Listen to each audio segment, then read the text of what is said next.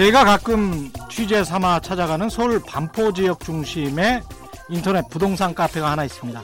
서울에서 가사, 가장 비싸다는 지역의 아파트 가격 동향, 아파트 소유자들의 분위기를 가늠해 볼 수 있는 곳이죠. 거기 요즘 분위기 괜찮습니다. 그쪽 지역 집값은 다시 반등하기 시작했다는 뜻이겠죠.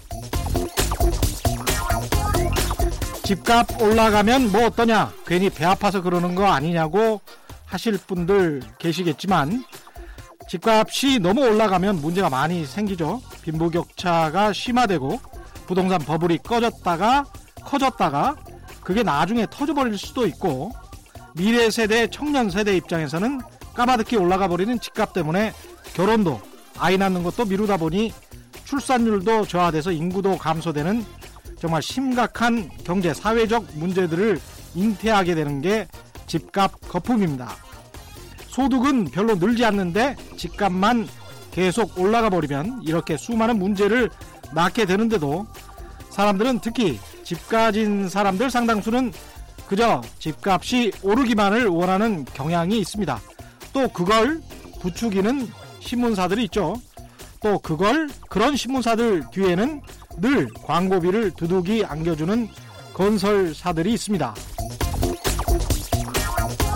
집값이 올라가는 것을 무조건 반대한다는 취지로 말씀드린 게 아니고요. 소득 대비 우리가 버는 만큼 평균적으로 버는 돈이 많아져서 집값이 올라가면 그건 정말 바람직합니다.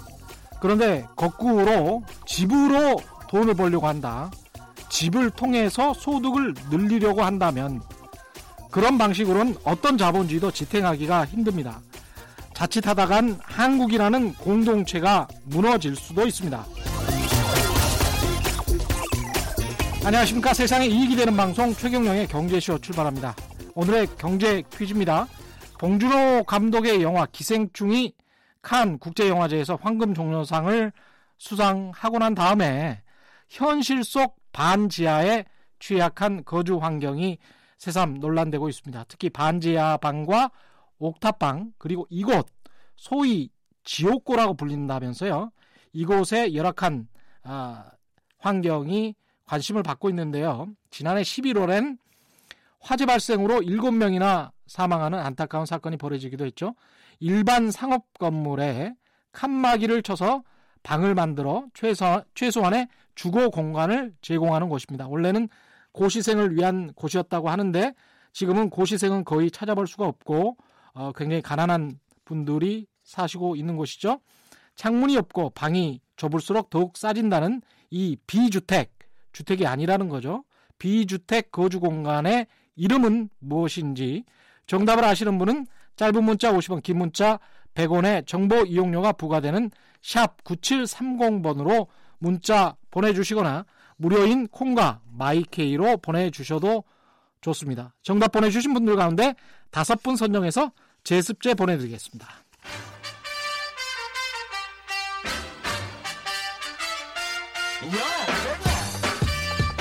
최경령이 원하는 건 오직 정의. 경제 정의를 향해 여러 걸음 깊이 들어갑니다. 최경령의 경제 쇼. 네, 오늘 목요일이죠. 이광수의 부동산 이야기 있습니다.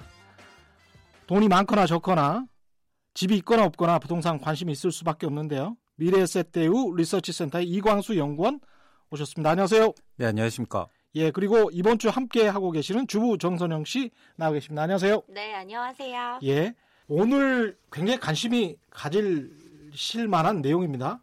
네, 그렇죠? 제, 제가 네. 요즘 가장 관심 있는 분야가 바로 이 분야, 부동산 그렇죠. 그리고집 이쪽이기 때문에 아마 뭐 그렇겠죠. 저 말고 예. 대한민국 대부분 주부님들이 여기에 관심 있으실 것 같아요. 그럴 수밖에 없습니다. 예, 오늘 그 주제는 어떤 내용으로 준비하셨나요? 오늘은 일단 헤드라인 그 예. 제목부터 말씀드리면요. 예. 강남과 반지하라는 강남과 제목으로, 반지하. 예, 너무 극명하게 나뉘어지는데요. 예, 좀 자극적인 제목일 수도 있는데요. 한국의 주거 실태, 특히 예. 서울을 중심으로 한 주거 실태 좀 말씀드리고 그 음. 상황 속에서 정책이라든가 예. 아니면 저희가 집을 바라보고 향후의 계획을 어떻게 세워볼 것인가 뭐 이런 얘기를 음. 좀 드려보고 싶습니다. 네, 제가 거의 뭐 결혼 청- 전엔 강남 살 줄 알았거든요. 그렇죠.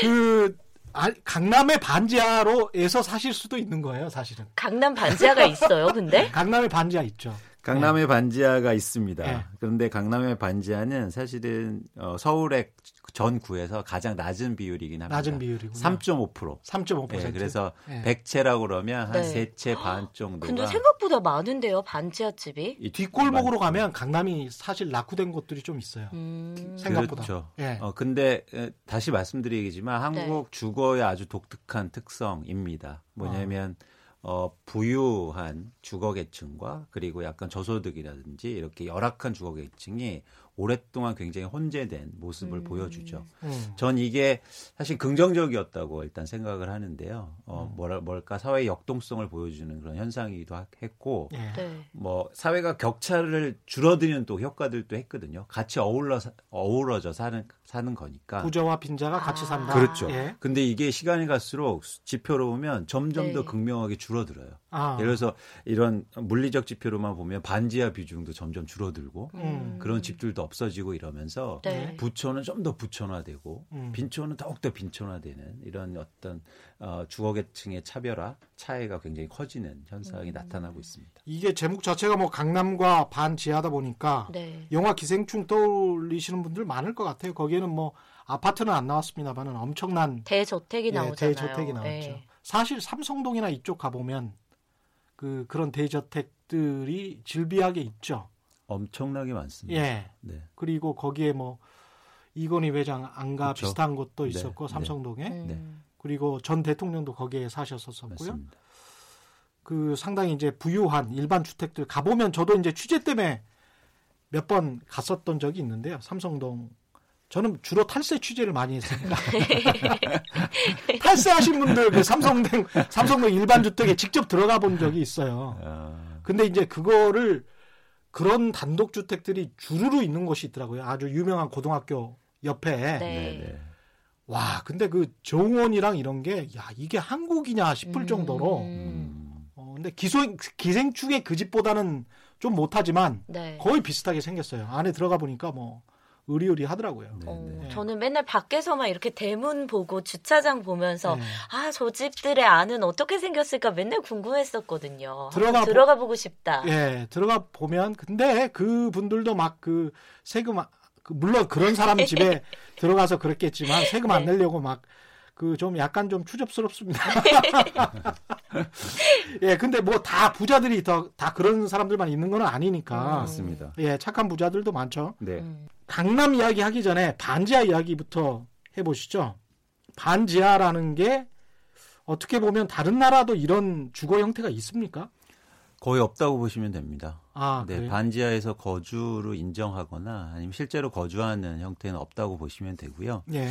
그게 사실 한국의 주거 실태의 가장 현실적인 모습을 보여주는 거죠. 음. 왜냐하면 음. 아까 좋은 집들 말씀하셨는데 네. 미국이나 아니면 유럽 같은 데 보면 훨씬 더 대저택들이 많아요. 그렇죠. 저, 뭐, 뭐 할리우드 스타들 엄청 좋은 집에 많이 네. 살잖아요. 수영장 있고. 그렇죠.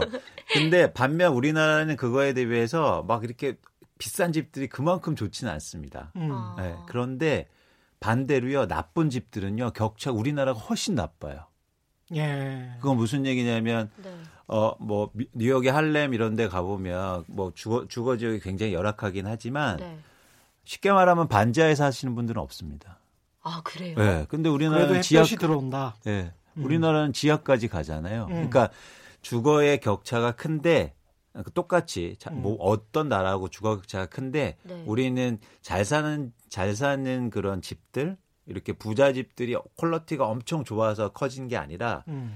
열악한 주택들이 훨씬 더 낮은 거죠 밑으로. 음. 그래서 마치 주거 격차가 이렇게 똑같이 격차가 나는데 예. 약간 그 비교 비교가 다를 수 있다. 어. 네. 그럼 우리나라는 반지하가 왜 생긴 거예요? 그러니까 미국은 땅이 넓으니까 반지하집이 없는데 우리나라는 좁은 땅에서 여러 명이 살아야 되니까 반지하집이 생기기 시작한 거예요? 그렇습니다. 이게 사실 그 어, 미국 같은 경우에 토지도 많고 음. 집질 집 집질 곳이 많으니까 스스로 짓기도 하고 이런 문화가 이- 있었다면 한국은 서울 중심에 그런 인구가 음. 모여들고 그리고 경제 발전이 중심되면서 주택이 현격하게 이제는 모자라게 되죠. 네. 그러면서 어쨌든 살 집은 필요하니까 땅은 음. 부족하고 그러니까 심지어 지하로도 가기 시작하는 거죠. 음. 과거에 저희가 뭐 서울이 본격적으로 개발되고 이럴 때 1960년대 70년대 보시면 주택 보급률이 거의 50% 수준이거든요. 예. 음. 그러니까 주택이 없었다는 거죠. 쉽게 말해 살 네. 집이. 지금 한 100% 되죠. 그렇죠. 예. 그냥 100% 육박했는데 네. 그만큼 집이 없다 보니까 이런 집들을 찾아가게 음. 된 거죠. 어쩔 수 없이 이런 곳에 불가피한. 네, 불가피하게 직장을 구하려고 서울로 와서 그렇습니다. 도시화가 급격하게 진행되다 보니까 음. 그런 곳에까지 살게 됐는데 아직도 산다. 아직도 살고 있는 사람들이 얼마나 됩니까? 일단 주택 형태로 보시면요. 예. 어, 서울 주택이 한 전체 아파트 주택 포함해서 378만 가구, 호가 378만 가구. 호, 예. 호 정도 되고요. 그 중에서 42%가 여러분이 잘 아시는 아파트입니다. 예. 네. 근데 그 중에서 6.6%가 반지하예요. 6.6% 사, 그러니까 378만 가구 중에 6.6%. 네, 그래서 약 한 225만 채 어유 많네요. 반지하가요. 그리고 지하도 있어요. 아, 반지하랑 지하랑 뭐가 달라요? 햇볕이 비치느냐죠. 조금이라도 반지하는 빛이잖아요. 네. 조금이라도. 아. 그 영화에 나오는 네. 화장실에 가 보시면 네, 빛이 네. 좀 비치잖아요. 네네. 그건 반지하죠. 그렇죠. 어. 어. 근데 아예 아예 지하로 간 그러니까 지하 지표면에서 뭐 몇 센티미터 그 기준이 네. 있을 거예요. 네. 그러면 반지하고 맞습니다. 그리고 그게 이제 지표면 아예 아래 있으면 동굴 같은 곳에서 사는 거죠. 그렇죠. 음. 예. 그런 집도 19,000 호. 19,000원. 예. 그래서 어쨌든 이- 이런 우리나라 서울 같은 경우에 아직도 반지 하나 지하 주택이 있고 음. 지역별로 좀 격차가 큽니다. 예. 네. 반지하 비중이 높은 지역은요. 예. 광진구가 반지하 비중이 13% 정도 돼요. 그렇군요. 예. 예. 그다음에 강북구가 10.2%, 예. 강동구가 10%, 예. 관악구 9%.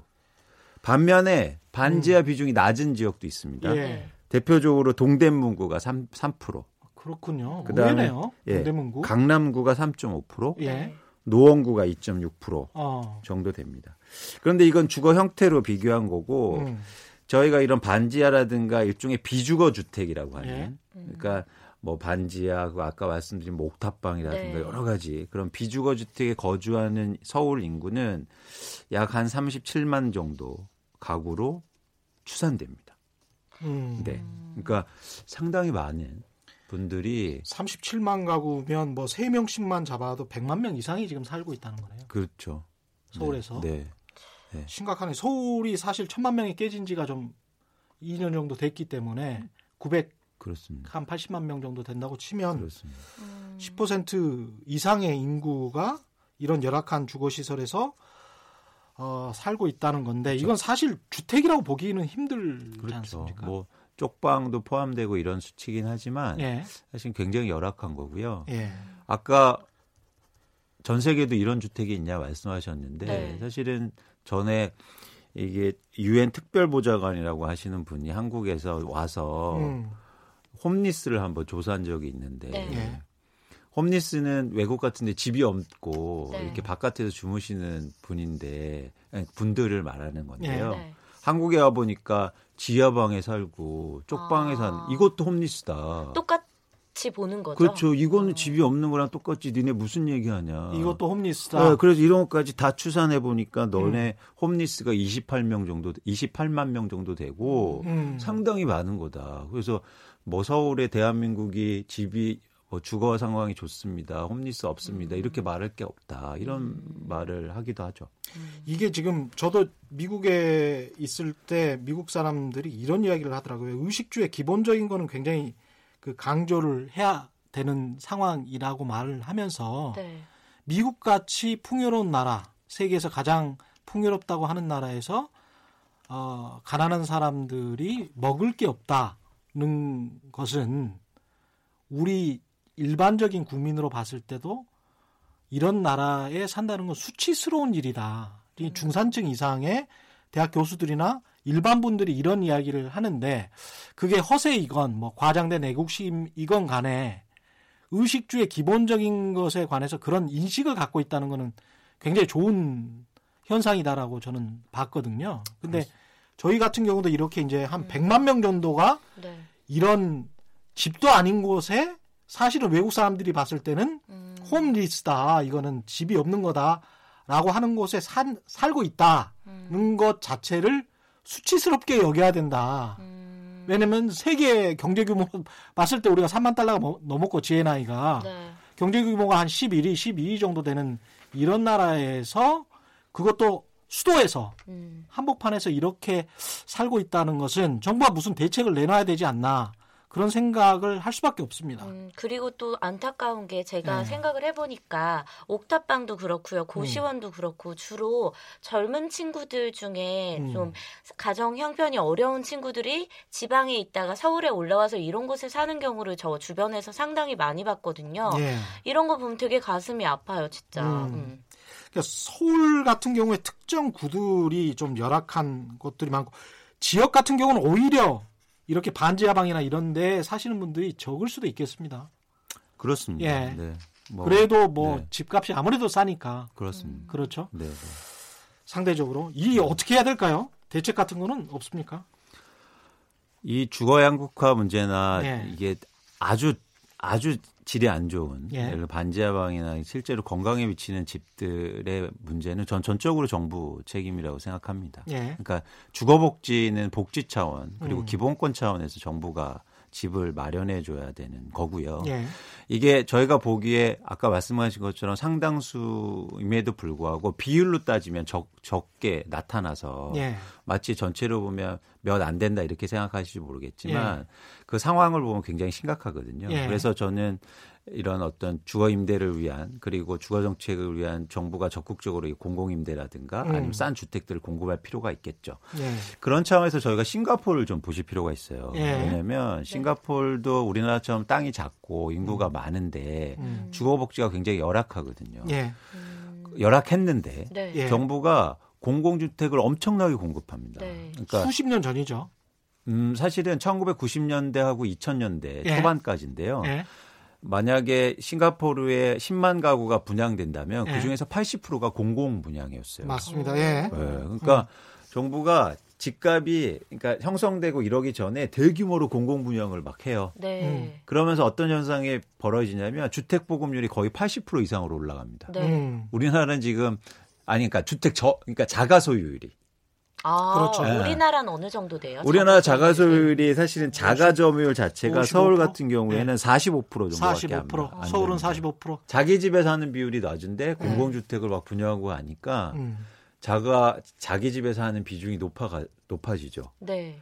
그렇다 보니까 주거 안정성이 확보되면서 다른 쪽에 여력들이 많이 생기는 거죠. 음. 그러니까 한 2, 30년 전에 아까 말씀하셨지만 집값이 형성되기 전에 예. 집값이 높아지기 전에 아주 작은 지역 도시니까 지역 도시 국가잖아요. 거기는 그렇죠. 도시 국가니까 아 이거 잘못하다가 부동산 가격 강등으로 큰일 나겠다 네. 싶어 가지고 강력한 또 강력한 또 권력이 있었기 때문에 그렇죠. 가능했었을 수도 있겠습니다. 그렇죠. 싱가포르 근데 같은 경우에. 안타깝게도 음. 그게 어떤 뭐 긍정적인 효과도 물론 있었겠지만 예. 우리는 반대로 민간 시장에 그걸 개방합니다. 예. 공권력을 활용해서. 음. 어떻게요? 무슨 얘기냐면 쉽게 말해서 정부가 땅을 사서 건설회사한테 줘요. 분양을 해주잖아요. 땅을 분양을 해주잖아요. 아. 그러니까 건설회사가 거기 영리 목적의 집들을 막 짓죠. 그렇죠. 그러니까 저희는 대표적으로 그게 그게. 강남이 형성된 이유죠. 그렇죠. 음. 그래서 강남에 그 아파트가 만들어지면서 음. 네. 대표적으로 여기는 이제는 부동산의 투자, 투기 음. 시장이 돼버린 거죠. 그러니까 처음부터 잘못됐다. 처음 한국 뭐 도시 주택 공사든 서울 도시, 도시주택공사든 무슨 LH든 이런 데서 처음부터 자기들이 자기들이 땅을 개간을 해서 자기들이 그냥 주택을 싼 공공임대주택을 빌려주거나 장기 임대로 주거나 아니면은 그것을 뭐 분양을 하거나 그렇게 해서 싱가포르처럼 10년이나 15년 이상 무조건 살게 하고 전매를 그냥 막아버렸잖아. 맞습니다. 그렇죠. 네 네. 그 정책을 통해서 음. 공공 임대주택 시장 자체를 보호를 했거든요. 네. 그리고 난 다음에 일생에 제가 알기로는 저도 싱가포르 한번 취재를 한 적이 있는데 일생에 한 번인가 두 번인가밖에 이 공공 임대 주택을 사, 분양을 받아서 팔지 못하게 하는 음, 거예요. 네. 그냥 정말 실거주 목적으로 그렇죠. 살아라 이거죠. 그렇죠. 네. 그냥 10년, 20년 거기에 살다가 딱 한 번 민간 주택 시장으로 옮기거나 네. 아니면 또 한 번 분양을 받을 수 있거나 뭐 이런 어, 정도인 거죠. 네. 그러니까 이제 주택 가격이 굉장히 안정이 되고 무엇보다 주거 안정이 되니까. 그렇죠. 음. 예. 근데 우리는 처음에 시작을 이렇게 잘못해 버려 가지고 그러니까 예를 들어서 그 음. 그때 당시에 싱가포르 같은 경우에 주택 분양을 할때 예. 조건이 뭐냐면 저소득계층 네. 임금이 낮은 사람이 조건이거든요. 네. 근데 우리나라는 그 강남 개발할 때 분양받는 조건이 뭐였냐면 뭐예요? 그러니까 이게 정책적 그런 게 들어가야 되잖아요. 근데 예. 아주 웃긴 조건도 있었어요. 뭐냐면 그때는 산하 제한이 있어서 네. 이제는 남자들이 그거 수술했을 때 오? 음. 분양권을 주기도 했습니다. 맞습니다. 예, 정말요? 그래서 반포가 그랬어요. 예, 그래서 반포 너무 주거 놀라운데요? 은행에 아니 은행이 아니고요. 병원 가서 수술해요. 그 분양 받으려고. 그러니까 이게 말이 안 된다. 지금 20억 하는 그 아파트의 옛날 아파트 반포 주강 아파트가 진짜로 그랬어요. 70년대. 그럼 예. 아, 그렇게 분양받고 수술을 하신 거예요? 그렇게 분양받고 들어가신 분들이 있어요. 어. 그러니까 네. 뭐냐면 이게 정, 전관 수술을 받고. 정책이 네. 정책이 물론 목적이 네. 그게 뭐랄까 이게 부동산 시장의 안정 그리고 장기적으로 주거 안정 복지 뭐 이런 걸 통해서 맞춰졌어야 되는데 네. 단기적인 그런 정책 목적에서 음. 막 변화였던 거죠. 그때 당시에는 또 그런 것도 있었습니다. 군인 공무원들에게 특별 어. 분양을 60%를 먼저 해줘요. 네. 그 지금 같으면 상상, 말이 안 된다. 상상할 진짜. 수가 없는 노릇인데 네. 그래서 사실은 그 정경원 유착이 굉장히 좀 강해진 측면도 있고 음, 이 군인 공무원과 부끄럽습니다만은 기자들도 네. 70년대 이 특별 분양 대상자들입니다. 아. 그래서 기자협회도 이걸 받아요. 아 이런 흑역사가 있는 거죠. 그러니까 이제 정경원 유착, 정치와 경제와 언론이 유착돼서 그냥 자기들끼리 먼저 산 거예요. 형성한 거네요. 그리고 네. 난 다음에 40%만 일반한테 분양을 한 거예요. 음. 그러니까 먼저 돈을 벌 수 있는 기회를 줘버린 거죠. 그게 지금 어쨌든 그때 샀던 그 집이 지금 또 재개발되고 막 20억, 30억 하는 거잖아요. 그렇죠. 정말 분통이 터집니다, 저. 그러니까 지금 세대 입장에서는 네. 황당할 수밖에 없습니다. 네. 그렇죠. 예, 저는 책임 없습니다. 제 세대는 아니니까. 반포 안 사세요? 아니 반포 사는 그 반포 살고 안 살고의 문제가 아니고 네. 저는 반포에 이제 전세로 사는데 네. 그이 군인과 공무원과 언론사들에게 언론사 기자들에게 이렇게 대량으로 먼저 분양을 해줬던 시대에 기자 생활은 안 했다는 거죠. 1970년대, 80년대 일이니까 80년대 이제 현대 아파트 특혜 분양 사건 같은 게 있었고 그래서 그렇죠. 민간에서도 경제계와 언론계가 유착을 해가지고 네. 그냥 너 가져 뭐 이랬던 시기예요. 그러니까 하- 한국의 도시개발 역사 그리고 지역 개발 역사를 잘 보시면, 네. 그러니까 그러니까 자꾸 이제 뭐 미국이나 이런 유럽하고 비교들어서 좀 그렇긴 한데, 예. 그러니까 그런 핵심 지역 부촌은 역사적으로 자연스럽게 조성된 특징이 좀 있습니다. 음. 아, 그래서 나름 거기에서 그 거주민들이나 이런 권리를 요구할 수도 있죠. 음. 예. 근데 우리는 예를 들어서 대표적으로 강남 지역은 네. 정부가 정책적으로 밀어준 거예요. 음. 그러니까 거기다가 뭐 고속도로도 만들어주고 지하철도 만들어주고 학교도 이전해주고 이러면서 예. 사실 거기를 의도적으로 좀 개발한 측면이 있죠. 음. 그런 측면에서 이제 강남에 과연 이런 어떤 부의 효과가 음. 특정 세대에 그리고 특정 계층에 몰아서야 되는가 이런 음. 이제 회의적인 얘기들이 계속 있는 거죠. 음. 예. 그러면 지금 싱가폴 뭐 20년, 30년 전으로 우리가 돌아갈 수가 없으니까 싱가폴처럼 네. 지금이라도 뭐 어떻게 해야 되나요? 이 공공주택에 관해서는? 공공임대주택이라든지 아니면 정부가 할 수 있는 그런 어, 주거 안정을 위한 공급을 획기적으로 좀 늘려야 됩니다.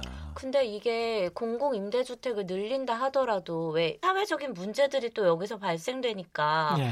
너무 문제 해결해야 될 게 한두 가지가 아닌 것 같아요. 음. 그러니까 아까 저, 저, 도 해도 제가 말씀을 드리면 지금 한국 특히 서울 같은 경우에 가장 큰 문제가 네. 어우러져 살지 못하고 있다. 음. 그렇죠. 점점 더 계층의 개분화가 세분화가 그러니까 이게 분리가 되게 빨라지고 있고 그러면서 사회 역동성을 사실 줄이고 있다고 저는 보고 있거든요. 예. 정부가 할 일이죠. 그러니까 시민 뭐 시민들이 반대하고 거주민들이 반대해도 사실 정부가 하고 싶은 일을 그러니까 의지를 갖고 그게 맞다고 하면 해야 될 일이지 네. 않습니까? 음. 그래서 그런 차원에서 정부가 좀 어, 의지를 음. 갖고 단순하게 선거라든가 지역 주민의 어떤 이런 어, 거기에 편향하지 말고 음. 큰 틀에서 전 이 이, 이 문제를 좀 풀어야 된다고 생각하고요. 예를 들어서 이런 거죠. 신도시 개발 같은 걸 하고 있는데 이제 계획 중이죠. 서울 근방에 지금 어, 부동산 공급 문제를 풀기 위해서 신도시를 개발한다고 하는데 그런 지역의 대규모의 임대 공급이라든가 음. 뭐 이런 방식도 해결할 수 있고 지금 강남에서 다 재건축하고 싶어 합니다. 노후 아파트가 엄청 많거든요. 네. 50%에 거의 육박하게 거의 20년 이상 아파트들인데 너무 재건축을 다 하고 싶어 해요. 네. 그러면 어 사탕과 그리고 약간 이런 이런 걸 주는 거죠. 예를 들어서 아 재건축 빨리 해줄게 그리고 음. 용적률 높여줄게 대신 임대 비율을 많이 올려. 음. 어 그래서 같이 어우러지는 문화. 또 네. 그것도 잘 안 받으려고 한단 말이죠. 재건축 아파트. 그런데 네, 인센티브를. 많이 네. 주면 음. 충분히 받아들일 거예요. 음. 어, 그리고 지금 시장이 좋으니까 지금 그런 상황이지만 예. 시장이 좀 위축되고 안 좋을 때 그래서 제가 항상 안타까운 게 음. 이제 사이클 정책인 사이클을 잘 읽을 필요가 있습니다. 예. 그러니까 예를 들어서 부동산 시장이 안 좋았을 때 대표적으로 2012년 13년도에 예. 강남에 그렇게 규제를 풀어주면서 동시에 임대 비율을 늘린다든지 예. 이런 정책을 병합했으면 굉장히 좋았는데 그냥 음. 풀어주기만 했거든요. 음. 그러니까 이런 과정 속에서 저희가 사이클이나 변화를 잘 읽으면서 음. 정부 정책도 좀 맞춰갔으면 좋겠다. 물량 늘리는 것도 늘리는 거지만 이게 임대를 뭐 한 10년이나 5년 정도 하다가 나중에 후분양 형식으로 이렇게 하면서 음. 특히 판교 같은데 뭐 시세대로 이제 그러면은 분양가를 해서 줘라. 라고 해서 사람들이 이제 어 이거 이런 식으로 하면 우리는 쫓겨나게 된다라고 해서 이제 데모나 시위도 하, 는 그런 상황이지 않습니까? 맞습니다. 그래서 이거를 분양이 들어가면 아무래도 시세 차이 이야기가 나올 수밖에 없고 주택공사나 토지공사 입장에서도 다른 또 이익이라는 측면이 있으니까 아예 그냥 공공주택은 처음부터 끝까지 주거 안정이라는 측면에서 그냥 계속 임대로만 살 수 있게 할 수 있는 방법 뭐 50년이건 음. 100년이건 그래서 주거 안정만을 노린다면 네. 그리고 잘 짓고 뭐 쾌적하게 만들면 되잖아요. 네, 그쵸. 그냥 이- 임대주택 똑같이. 그렇죠. 마- 일반 상업주택처럼. 그게, 네. 네. 그게 굉장히 중요합니다. 그렇죠. 그러니까 임대주택을 장기 임대로 가는데요. 예. 네. 잘 지어야 된다는 거죠. 예. 그리고 위치가 좋은데. 그렇죠. 예, 그게 핵심입니다. 사실 예. 우리나라 주거복지에 저는 중요하게 생각하는 지점인데 가난한 사람들은 꼭 뭐 안 좋은 주거 환경에 살란 법이 없잖아요. 왜 15평, 12평에 삽니까? 그렇죠. 아니잖아요. 예. 그러니까 할 수 있단 말이죠. 어. 그래서 그런 차원에서 저희가 주거복지. 근데 이제는 항상 현실적인 정치 문제, 제가 뭐 정치를 해본 건 아니지만 정치 문제, 뭐 예산이라든가 이런 문제가 있으니까 예. 그럼 이런 예산이라든지 자금 확보를 어떻게 할 거냐가. 네. 음. 그러면 이게 결국에는 부동산의 보유세까지 이제 연결되는 음. 음, 그런 쪽으로 갈수 있는 거죠. 이 공공임대주택은 그렇게 해서 꾸준히 정책을 펴 나갈 수밖에 없는 문제고 민간 주택 시장이 이제 대부분이란 말이죠. 지금 현재 네. 우리가 싱가폴처럼 그런 역사를 가지고 있지 않기 때문에 그런데 여기에서는 계속 이제 재건축을 해서 집값이 올라가는 것을 선호하고 집을 가진 소유자들은 그렇죠. 그런 상황에서 이제 집을 한 채라도 가지고 있으면 강남 집값이 오르면 내 집도 오르지 않을까라는 기대 심리 때문에 정부가 민간주택 시장에 관해서는 좀 규제를 좀 덜 하라. 특히 유권자 입장에서 그런 압력이 들어올 때, 특히 지금처럼 또 경제가 안 좋을 때, 정부로서는 유혹을 느낄 수밖에 없단 말이죠. 유혹에 굴복할 수밖에 없는 그런 상황. 그리고 언제까지 정부가 이렇게 타이트한 아주 대출 규제를 할 건가? 금리도 인하되고 그럴 것 같은데 음. 그러면서 이제 강남 집값이 서서히 반등하는 거 아닌가? 총선이 가- 다가오고 있고 뭐 이런 냄새를 맡고 있는 게 아닌가? 뭐 그런 생각도 들기도 합니다. 어떻게 보세요? 말씀하신 것처럼 네. 그런 여러 가지 이유가 복합적으로 나타나면서 사실 네. 1분기에 시장이 굉장히 안 좋았는데 네. 어, 최근 들어서 한 5, 6월 되면서 다시 가격이 조금 음. 상승하기 시작하고 음, 있거든요. 또 올라요? 지금도 넘볼 수 없는 가격인데. 그렇죠, 그렇죠. 네.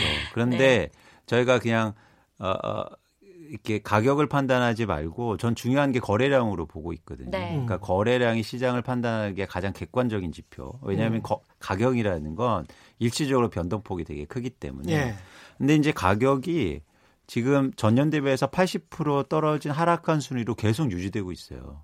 음. 어. 거래량이. 예, 거래량은 네, 거래량이. 예. 예. 그 얘기는 뭐냐면 지금 시장이 굉장히 불안한 요소를 갖고 있다는 겁니다. 거래량이 80% 수준이라는 건가요? 80 그러니까 20% 수준의 거래량이라는 그렇죠. 거죠. 전년 동기 대비. 그렇죠. 예를 들어서 전년도에 100채가 거래했으면 지금 예. 20채가 거래. 그렇다는. 이야기죠. 어. 그러니까- 굉장히 거래량이 없는 거죠. 네. 예.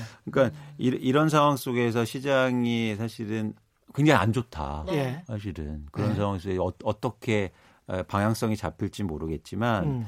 일단 시장이 그렇게 좋은 상황은 아니라고 판단을 하고 있습니다. 음, 근데 강남에 집을 갖고 있는 소유주들은 왜 이렇게 강한 믿음 또는 그 사람들뿐만이 아니고 다른 그 아파트 소유자들 마찬가지로 왜 이렇게 강한 맹신이 있는 걸까요?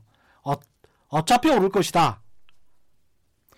한 저는 두 가지 세 가지 정도로 보고 예. 있는데요. 첫 네. 번째는 경험이죠. 경험. 경험이죠. 지금까지 안 어. 그랬기 때문에. 예. 네. 계속 올랐으니까 음. 한 번도 떨어진 적 없다 이런 어떤 맹신. 예. 근데 여기서 좀 의문점이 있는 게 떨어진 적이 있습니다.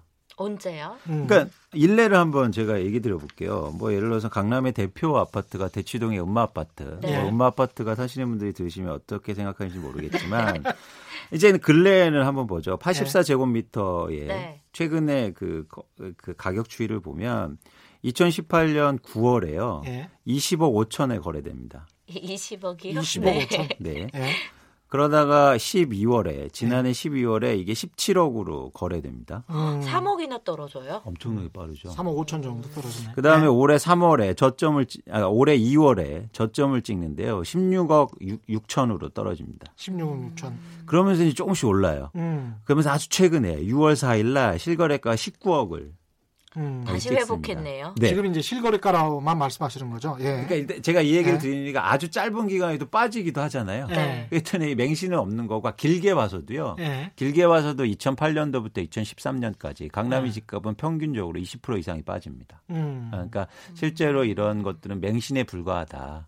그래서 일단 하락한 적이 있다는 걸 말씀드린 거고 음.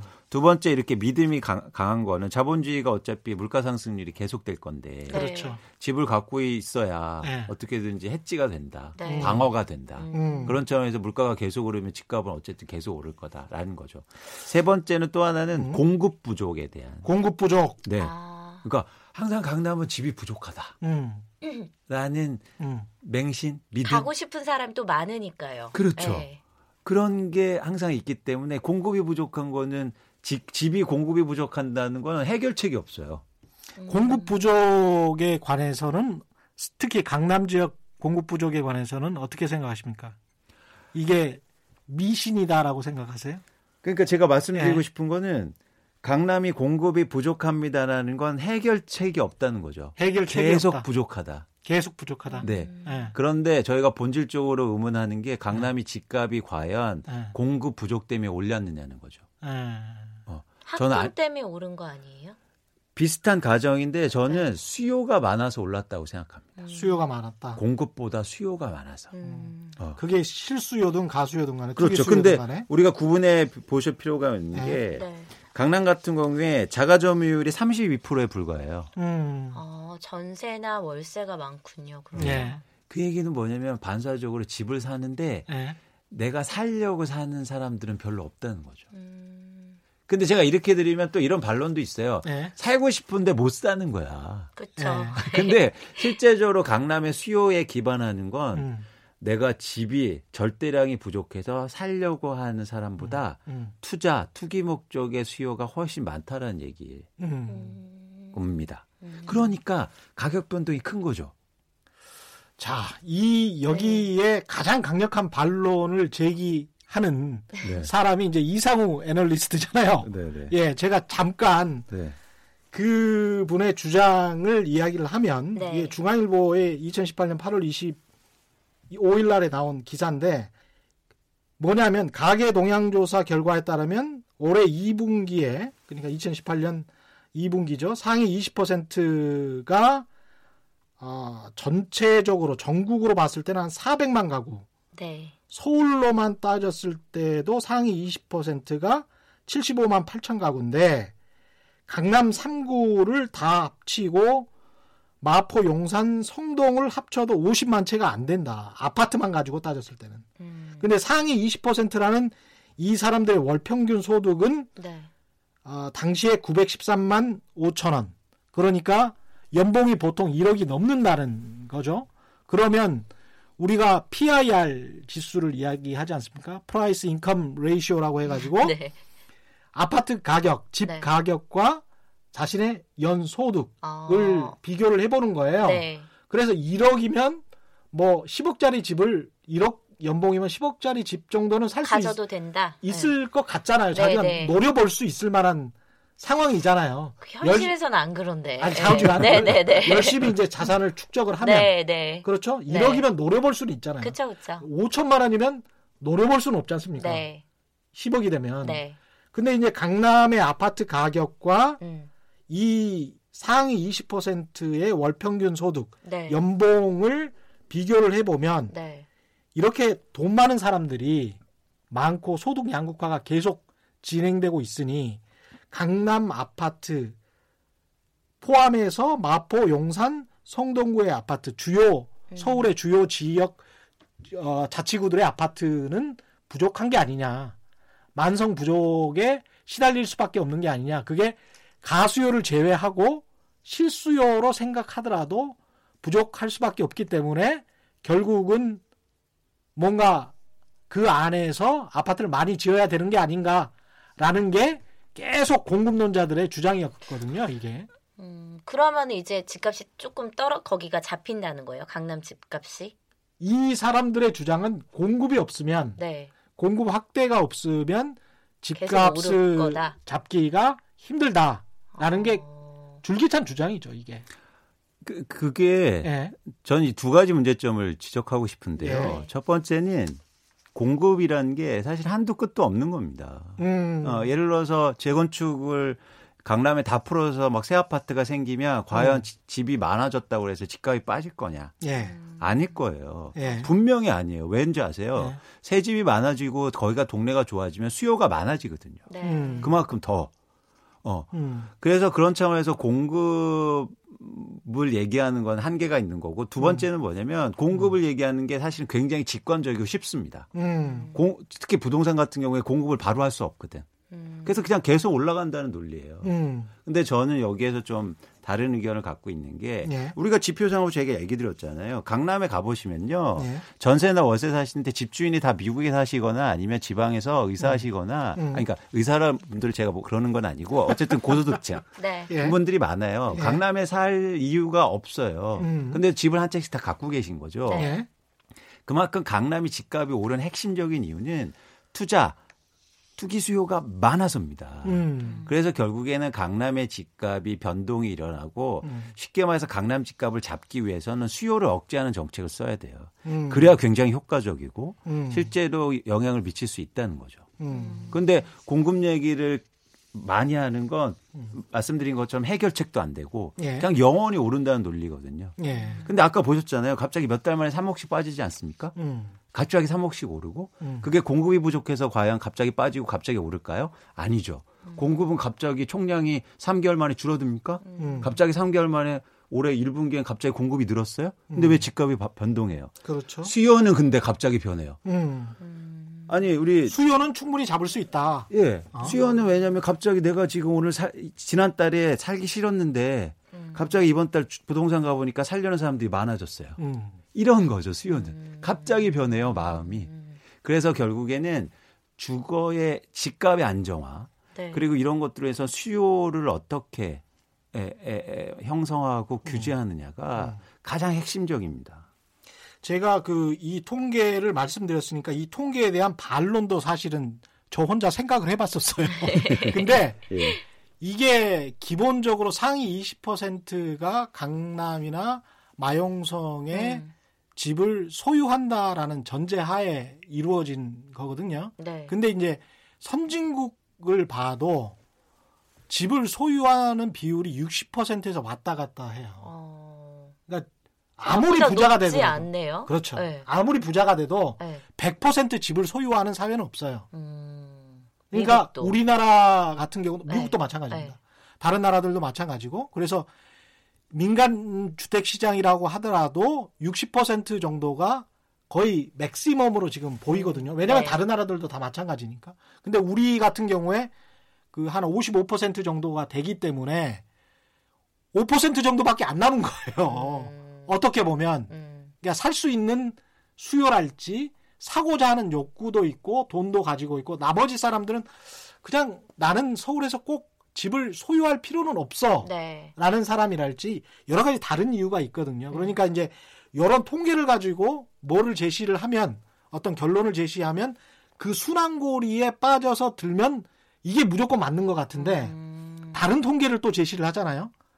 한 60%밖에 선진국도 소유를 하고 있지 않다. 그게 거의 리미트다. 100% 소유한 나라는 없다. 네. 라고 생각을 해보면 우리나라가 어느 정도까지 상위 계층이라도 소유를 할까? 그거는 상당히 의심스럽다는 거죠. 맞습니다. 아니, 그래서 저는 예. 사실은 오늘 이렇게 나오셔서 제가 여쭤보고 싶은 게 있어요. 네. 왜냐하면 저희들은 숫자를 만들고 뭐 이렇게 뭐 분석도 하고 이런데 네. 실제로 이렇게 집을 생각하시고 네. 집을 내 집 마련이나 이런 것을 이런 걸 고민하실 때 네. 현실적인 고민이 어떤 건지 어, 음. 그러니까 이게 타이밍을 잘 잡아야겠다고 생각이 드는데 늘 그 타이밍이 뭔지 잘 모르겠는 거예요. 그러니까 제가 가장 후회하는 게 한 3년 전에, 음. 3, 4년 전에 집을 그때 그냥 대출을 받아서 살 걸이라는 후회거든요. 왜냐면 지금은 대출 받기에 뭐 규제도 심해지기도 심해졌지만 집값이 그 사이에 막 3, 4억씩 너무 올라 버려서 사실 너무 이게 부담인 거예요. 음. 근데 이 집값이 또 언제 떨어질지 모르겠는데 이거보다 앞으로 더 오를까? 아 그럼 지금 사는 게 맞을까? 언제 어떻게 집을 사야 될지를 모르겠어요. 음. 네. 그러니까 그게 가장 고민이에요. 그래서 제가 말씀드리고 싶은 게 이제 그런 후회를 많이 하시죠. 네. 집값이 오르니까. 예. 네. 근데 후회를 반성하는 걸 뭘로 하시냐면 행동으로 하시는 거예요. 어떻게요? 그러니까 집을 사는 거죠. 아 그래서 네, 왜 사람들이 지금도 늦지 않았다. 어, 어. 지금 살아 이런 어, 말 하잖아요. 그래서 되게 네. 사람들이 마음이 조급해졌어요. 네. 왜냐하면 후, 이 집값 오른 거를 후회하니까. 네. 그래서 지금이라도 늦지 않았어요. 지금이라도 내가 항상 나는 행동을 안 해서 이 지경까지 왔잖아. 이렇게 해서 부부끼리. 막 싸우시고 너 때문에 안 샀어. 네가 사지 말라 어, 그랬잖아. 내가 사자 그랬지. 야, 나 솔직히 사자 그랬어. 이렇게 싸우시잖아요. 네. 근데 그게 싸우시면서 결과를 어떻게 나왔냐면 조급한 마음으로 일어나고 음. 객관적으로 못 보시고 그래서 그냥 여보 그러면 지금이라도 삽시다. 네. 이렇게 해서 지금 그러시는 분들이 집값이 이렇게 불안하고 이런데도 거래량이 그렇게 부족한데도 갑자기 집을 덥석덥석 사는 거예요. 지금 가장 주- 아. 가장 지금 위험한 시그널이 뭐냐면 이제 네. 시장이 어떻게 될 거냐면요. 네. 지금 매물이 없어요 시장에. 예. 예, 그래서 매물이 소멸된 시장입니다. 네. 매물이 소멸됐다. 그렇죠. 중요한 말씀입니다. 예. 예. 근데 이런 상황 속에서 아주 이례적으로 거래가 되는데요. 네. 아주 낮거나 예. 아주 높은 가격이 거래될 가능성이 높아요. 어. 둘 중에 하나예요. 그냥. 그러니까 그 금매로 나온 물건이 있거나 그럼 아주 낮게. 아니면 네. 그냥 배짱. 예. 네. 어, 그런데 내가 그렇게 후회한 분들, 집이 없으신 분들이 네. 우리 집 사야 돼. 대출 다 알아보시고 가셨어. 예. 그랬더니 어느 날은 금매가 나와서 용케 샀어. 네. 정리해 주셔야 됩니다. 예. 예, 지금. 어, 느 날은 어느 날은 가봤더니 예. 저기 다 이제 그거 소멸하고 이제 높은 가격밖에 네. 안 써. 네. 그냥 심리에 조급해서 또 오르네? 음. 또 오르네? 이러면서 사는 거예요. 음. 그러면서 이런 시기에는 극단적인 경향이 나타나요. 네. 음. 근데 제가 말씀드렸죠. 지금 거래가 엄청나게 안 되기 때문에 거래가 안 되는 시장은 무조건 피하시는 겁니다. 아. 제가 실거래 분들 특히 우리 집 마련하는데 가장 중요한 팁은 거래가 안 될 때는 쳐다보지도 마세요. 거래가 안 될 때는 쳐다보지도 마라. 아, 저 진짜 요즘 그냥 아, 금매 다 나온 거라도 돼. 사야 되나라는 예. 마음이 진짜 있었거든요. 네. 예. 은인이세요 오늘. 아니 그러니까 저는 이게 거래가 활성화되고 그런 움직임이 보일 때 분명히 관심은 가지셔야 됩니다. 네, 네. 그런데 어쨌든 거래가 음, 안될 때는 아주 극단적인 경향이 갈 필요가 있고 음. 갈 수가 있고 특히 높은 가격에 살 가능성이 높은 거죠. 음. 그래서 어쨌든 되게 주의해야 할 지금 상황이다. 네. 어, 그래서 저는 어, 그동안 못 샀다는 거 막 후회해서 그 성급한 결정 네. 이것만 일단 안 하셨으면 좋겠다. 네. 그리고 제가 다음에 구체적으로 어떻게 할 건지는 또다 한번 말씀드릴게요. 다음에 네. 시간이 나와서. 네. 오늘 정선영 씨 아주 좋은 정보 얻어 가십니다. 오늘 말씀 감사드리고요. 지금까지 이광수 미래세태우 리서치 센터 연구원과 정선영 씨 함께했습니다. 오늘 돌발 경제 퀴즈 정답은 고시원이었고요. 당첨자는 인터넷 홈페이지에서 확인하실 수 있습니다. 저는 KBS 최경령 기자였고요. 지금까지 세상에 이익이 되는 방송 최경령의 경제쇼였습니다. 고맙습니다. 고맙습니다. 감사합니다.